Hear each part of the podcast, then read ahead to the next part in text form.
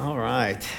Well, good morning. It is a, a stellar morning to be here and to uh, be in Revelation with you. So, uh, without any further waiting, let's let's jump in. Uh, earlier this week, I was on Twitter, and I wonder how many times Twitter makes it into sermons nowadays. But I was on Twitter, and uh, one of the outdoor companies that I follow uh, tweeted a picture of a person standing on the summit of this mountain in New Zealand. And it was a, it was a gorgeous photo. I mean, I wanted to be there. It was that, that beautiful. And, uh, you know, as I looked at it, I could only imagine how exhilarating the, the climb would have been and how exhilarating it would have been to stand at the top, at the pinnacle of this mountain, and to, to look out, to look across and see the other mountaintops, to look down and to see the, the lowlands. I mean, all of this was captured in this photo, and it, it was gorgeous. I mean, it was a magnificent picture. Um, and, you know, I'm sure many of you have seen pictures like that, maybe even with one of those inspirational themes underneath of it. Um, but what captured me most this week with that picture is the caption that the company gave to it. So I, am scrolling through my newsfeed and I look, and here's this picture, and underneath, all it says is glory. I thought, you know, that's, that's pretty interesting that they would just title this Glory, being that this week we are looking at glory and I'm preaching about glory. So, you know, I've really been, been thinking about that picture and how that picture represents our human experience and, and our desires, and really kind of thinking through that as it compares to how the Bible explains what glory is and how it defines what true glory is. So I thought first, let's start with the definition. What is glory? Well, glory takes on two forms. Uh, as a noun, it means high renown or honor, uh, won by notable achievements or something of magnificence or great beauty, that the object has that. Um, as a verb, it means to take great pride or pleasure in. And, you know, as I, as I thought about those definitions, I thought, you know, whether we want to admit it or not, in both ways, we are fixated on glory. Uh, you know, some of us are, are, a little more overt about it. You know, maybe our friends or people not our friends, but around us might describe us as glory hogs. Um, others might be more subtle in the quest for glory, so people wouldn't describe you as a glory hog, but you know maybe a little more quietly and privately. You're the person who you know when someone says something like that was my idea first. You know, you're I'm going to get that in. I want to make sure that the achievement, the recognition comes to me. Um, but either way, we want glory. You know, we want to be the object of glory, and we want to to have glory in things and enjoy them and, and define our pleasure by them. And you know we chase after glory in two ways uh, we work for it, and we rest for it. Uh, in regards to work, it's probably how most of us think of it. Uh, you know, we work for glory all the time. We strive at our jobs to uh, maybe outdo others or to be recognized for our achievements and our hard work. Um, we work hard to build a bigger this or to have a faster that and to amass more things.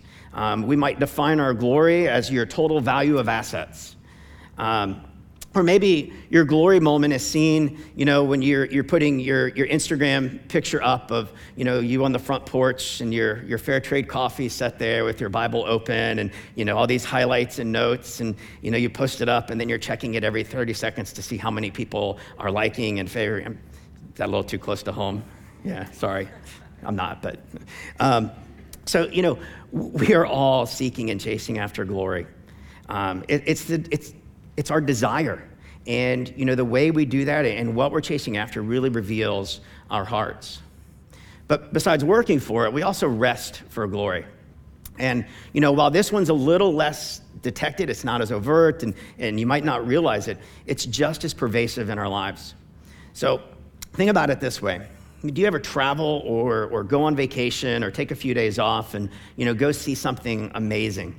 Uh, maybe you go and, you know you, you go to this beautiful lake scenery or you go to the mountains. Um, maybe you go to the beach and you're sitting in your chair and you know your eyes are closed and you hear the waves crashing. And some of you are there right now. And uh, you know you feel the breeze just just blowing gently maybe not so gently over your face. And you take a two, few deep breaths and you're like ah, glory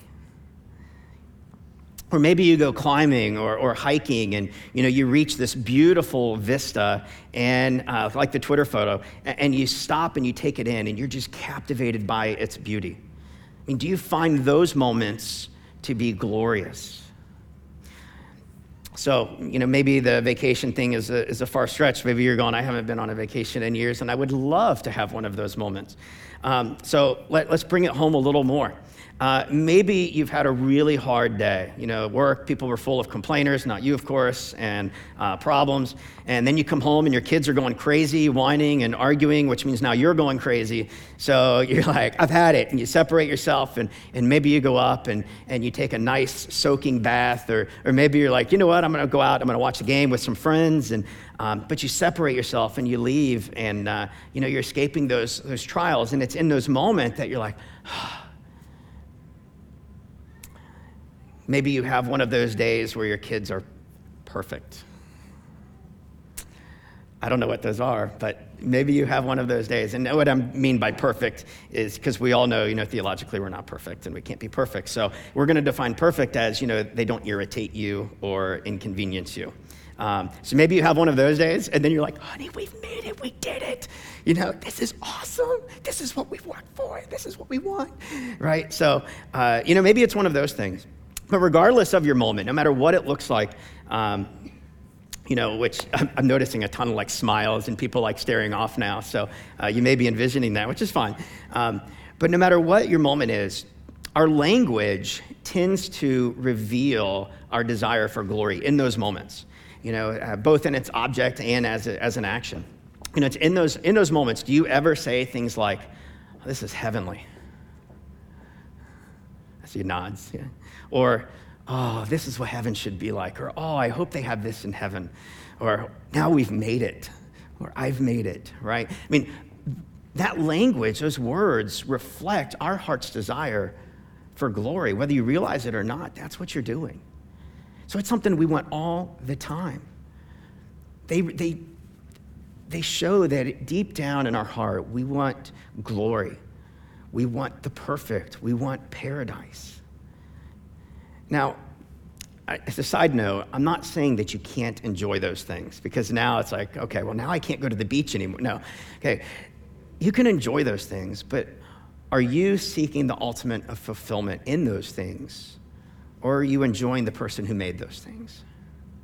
So, so don't go off the, the deep end here and throw the baby out with the bathwater, but, but what is it about those things that brings you enjoyment? Is it the object or is it the person who made them?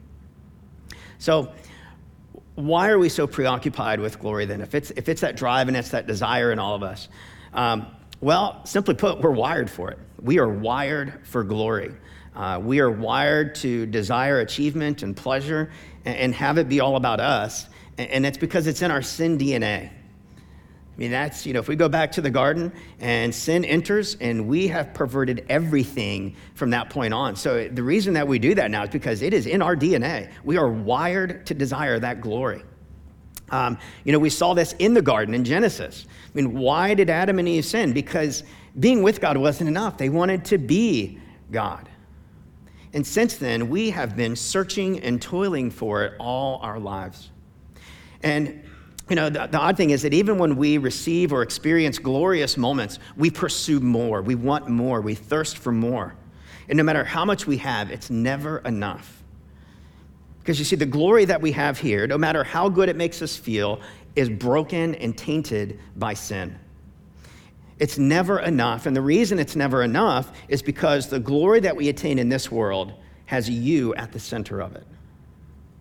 No matter what form of glory you're chasing, no matter what story you were envisioning as I was as recalling those scenarios, who was at the center of those stories? It's you. And that's why glory here is never enough. Because even though we wouldn't want to admit it, you can never satisfy you. You can't be fully satisfied with yourself because you're not perfect. And if you're not perfect, you'll never experience perfect glory. But for sin to taint our desire for glory, for us to chase after it, there had to be a glory component before sin entered. And indeed, there was. You know, the truth is, God created us for glory, but not for the glory of this world. He created us for the glory of the next world, the glory of being with, with Him, which doesn't center on us, it doesn't center on man, but it centers on God Himself, where He is both the object of and the action of glory. And you know, one, thing, one thing we need to realize is that an effect of our sin skewed view of glory is, is, you know, here and now we become pacified and content with the things of this world. When we achieve these little measures and satisfactions, we become content with them, we become pacified with them. And we stop thinking about the glory of God. We see the things of this world uh, as great and we desire them above God. And we forget that the things of this world are broken uh, we forget that, that even though they are enjoyable, that they're not perfect. So rather than pointing us to the perfect, to the God who created them, we make them as the creation the object of our desires. And this skew in our perception leads to a skew in our affections. When we trade the perfect for the imperfect, or the perfect for the okay, our affections begin to long for them, and we work towards that end. This is why Paul in Colossians 3 reminded us to be heavenly minded when he said in verses 1 through 4 If then you have been raised with Christ, seek the things that are above, where Christ is, seated at the right hand of God. Set your minds on the things, set your mind on the things that are above, not on the things that are on earth. For you have died, and your life is hidden with Christ in God. When Christ, who is your life, appears, then you also will appear with him in glory. So, if we are ever going to, to pursue the glory of God rather than our own glory, we must be heavenly minded, like Paul says. And today, I simply want to remind you. You're going to hear that a lot, okay? Remembering our redemption. I want to remind you and I want to encourage you to remember. Remember that you were created to have intimacy with God and to dwell with Him. To, and we remember this by beholding Jesus and what He did to give us that perfect relationship, to bring us together with God. And we remember this by knowing that true glory is in what God has prepared for us. And when we remember this perspective, we'll notice that our affections change. John Owen said it this way Oh, to behold the glory of Christ. Herein would I live, herein would I die. Hereon would I dwell in my thoughts and my affections until all things here below become as dead and deformed things, and in no longer any way calling out for my affections. So, as we are heavenly minded, as we look to the glory of God, we find that, that our affections will change and not pursue the things of this world, but pursue the things of God. So, let's take a look and see the glory that God has in store for us. Now, before we, we jump into Revelation 21, I want to set the stage for you a little bit because we've been in, in different books. Uh, the book of Revelation got its name because it's the revelation of Jesus Christ. And uh, this was given to the disciple John. And in Revelation, God is revealing his plans throughout history through a series of visions. And the, the intent is to comfort God's people in affliction so they will know what is to come and they may patiently endure affliction and tribulation. And this morning, we are at the end of this story. We jump in at the point where Christ has returned, all the people have stood before God, and the books have been opened. Everyone has been judged by what is written in the books, according to what they had done. Jesus has separated the sheep and the goats. And to those redeemed by his blood, having faith in his atoning work on the cross, he has said, Come and join me in a place prepared before time, so that you may remain there etern- for eternity in paradise with me. And to those who did not believe, he said, Go and remain in a place of torment forever, where there is no relief or quenching your thirst. Satan has been defeated. Christ has put all enemies under his feet. The final enemy to be defeated is ongoing death, and death is now no more. Every knee has bowed, every tongue has confessed that Jesus Christ is Lord to the glory of God, and we are now in the eternal state. That's a beautiful thing. And it's in these first four verses of chapter 21 where we see what this eternal state of glory is like. It's in this, and it's this description that we need to remember and we need to long after. So, let me give you the outline for these four verses. And this is easy to remember because each verse is one of the descriptions.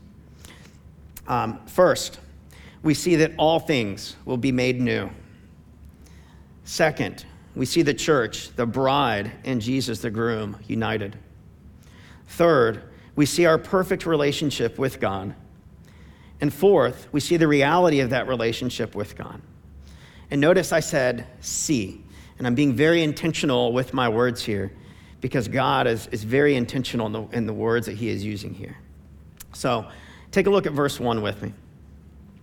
Then I saw a new heaven and a new earth, for the first earth and the first heaven, or first, yeah, first earth had passed away, and the sea was no more. So here in verse 1, we are reminded that this world will pass away. And this isn't the only place we are told of this. In Matthew 24, Jesus tells us that the world passing away is part of his plan as he returns in glory to secure for us an eternal dwelling place. Uh, in Isaiah 65 17, God promises such a renewal when he said, For behold, I create new heavens and a new earth, and the former things shall not be remembered or come to mind. Mean, this is the fulfillment of that. And here in Revelation 21, we see that come to pass. We see the regeneration of all things. The heavens and earth are, renew- are a renewed and glorified place. We see the groaning of creation that Paul talks about in Romans 8 gone because there's no more tension. We will be morally, spiritually, and physically new, receiving a new body, which a lot of us can't wait for uh, which will no longer have aches and pains, uh, with no more disease. We will sin no longer, will finally and fully be delivered from sin and the desire to sin. It's here in these last two chapters of the Bible that we see perfection restored. You know, there are only four chapters in the Bible where sin is not present the first two and the last two. And we see here that God is not repairing the damage that was done to creation when sin entered in Genesis 3, but regenerating it and making it new. This is what he did with us through Jesus. When we have faith in Jesus, God doesn't fix us to make us a better person, He regenerates us, making us a new person. And while we may look similar, we are not the same. Our old person is buried with Christ, and we are raised anew with Christ.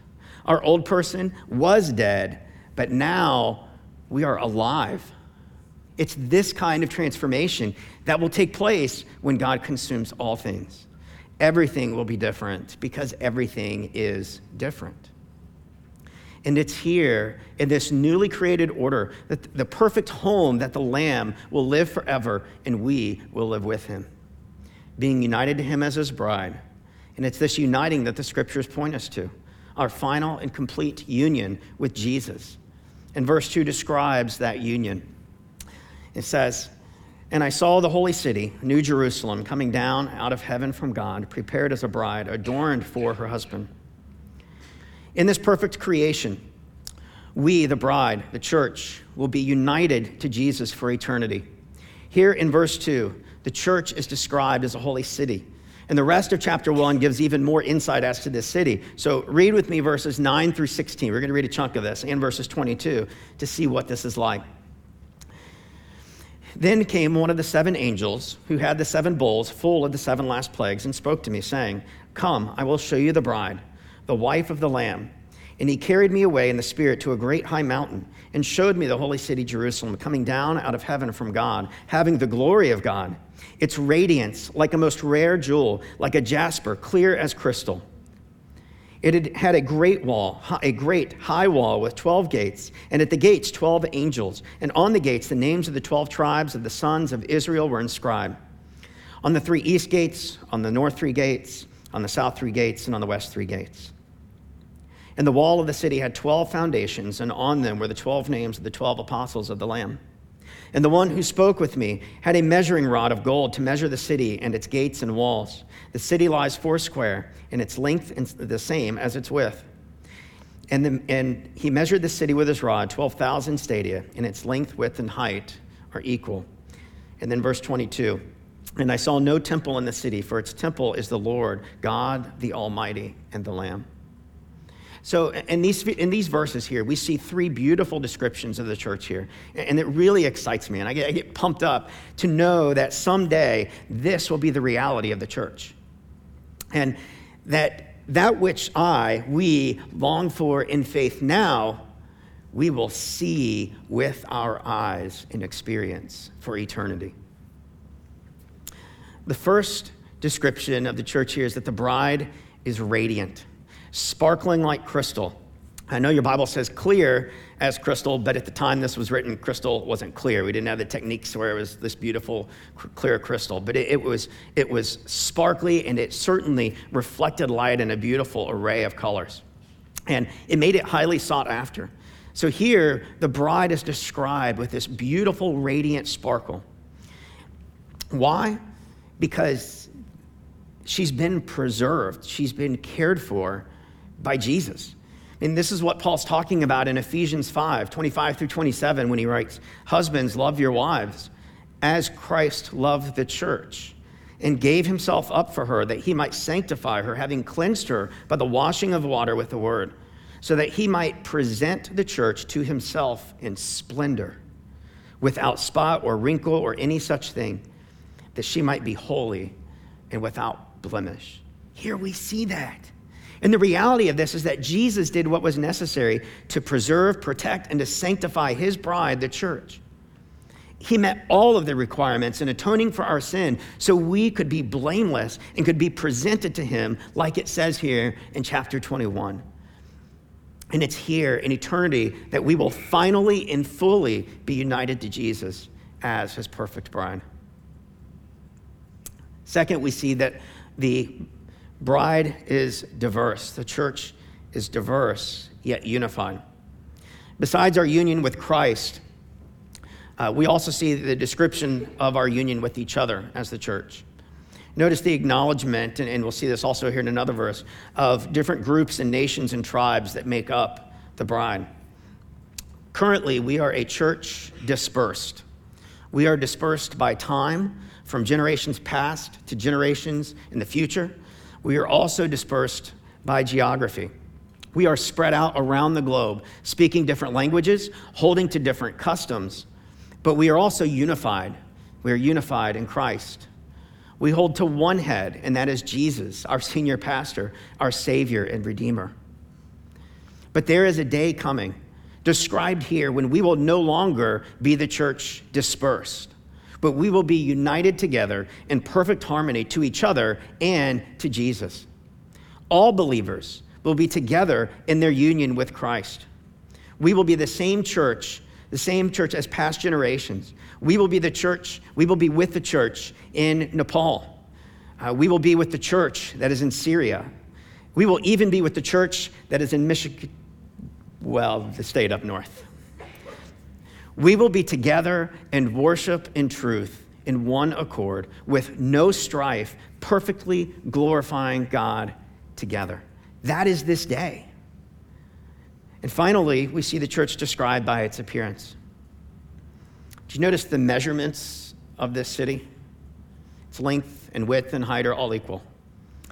That makes it a cube. Scripture describes only one other cube, and that's the Holy of Holies. And in the Old Testament, God tabernacled among his people and resided with them in the Holy of Holies. And in the New Testament, God dwells among his people in their hearts by his Spirit.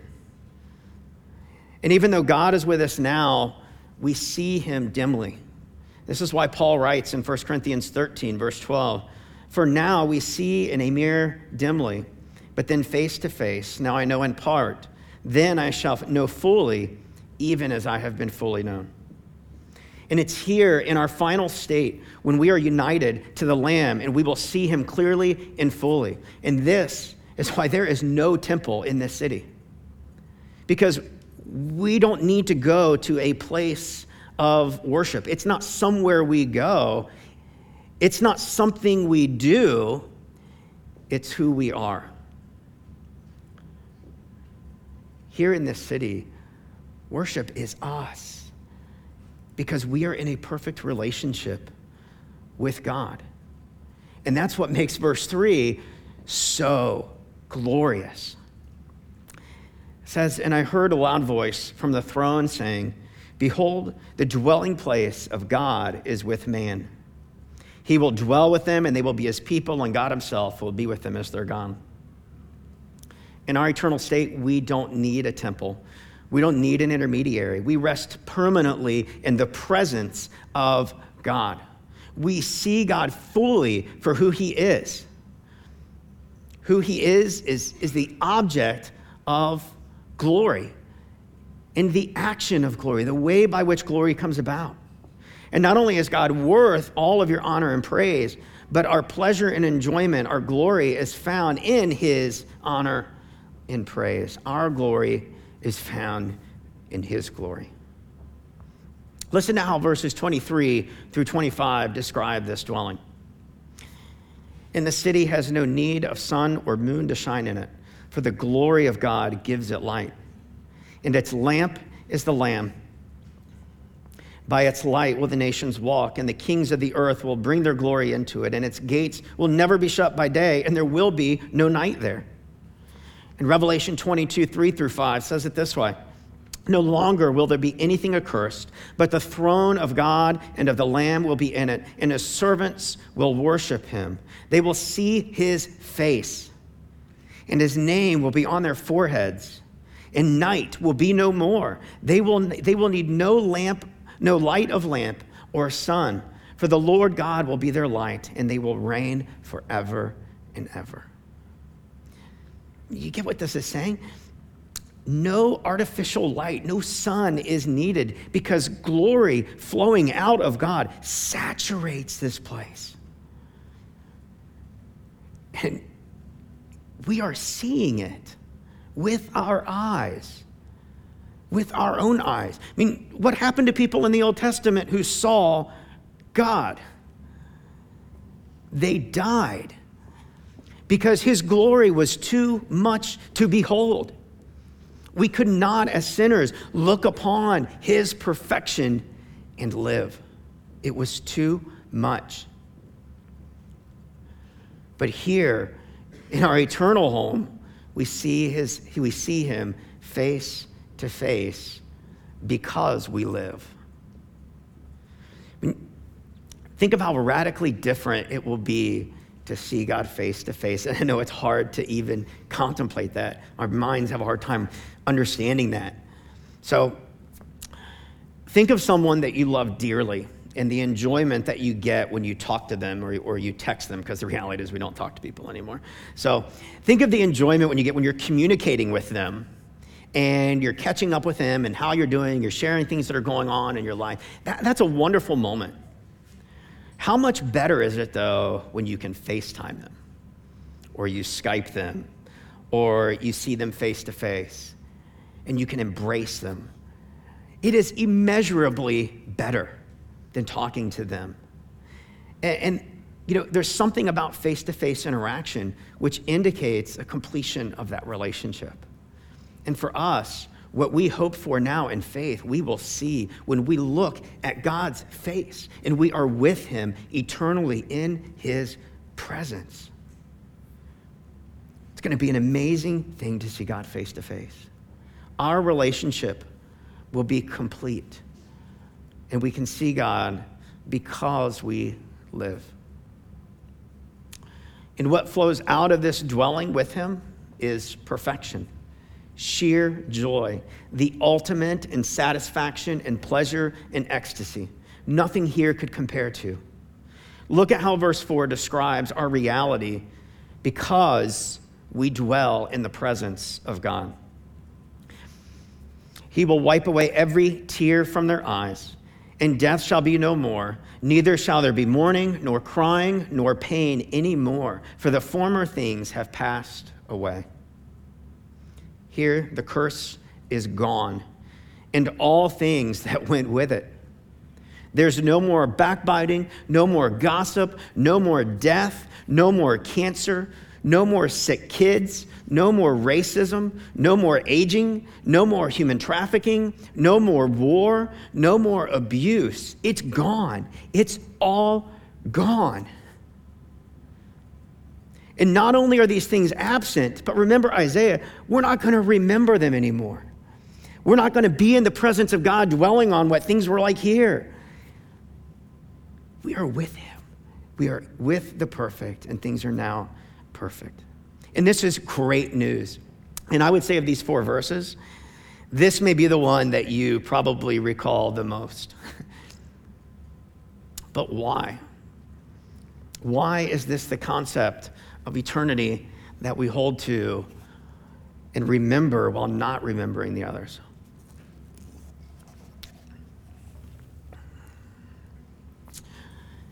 I'd really challenge you to think deeply about this and to examine your heart.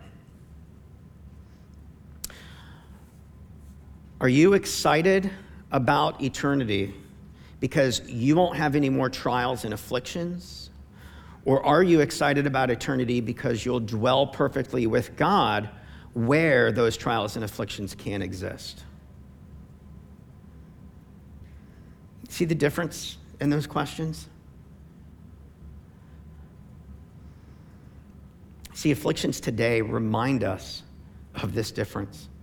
God uses them to point us to Himself. They remind us that we don't belong here. And as good as things can seem to be, they're not perfect. And we cannot forget that. If we do, we settle for the imperfect over the perfect, and we become comfortable and we look at broken things as good as it gets. John Newton, in writing about affliction, said this Afflictions are useful and, in a degree, necessary to keep alive in us a conviction of the vanity and unsatisfying nature of the present world and all its enjoyments, to remind us that this world is not our rest and to call our thoughts upwards, where our true treasure is and where our heart ought to be. Though we live in a time of hurt and brokenness under the curse now, God is continually revealing himself to us. He shows himself to us through cancer, through racism, through sickness, through war, and through all of our trials and afflictions. Through these things, he reminds us of his grace and that a day is coming when afflictions will be no more because we will dwell with him and he has put these things to death. These things can't exist in his presence. You see, by grace, Jesus has attained for us an eternal place with himself where sin and its effects are eradicated.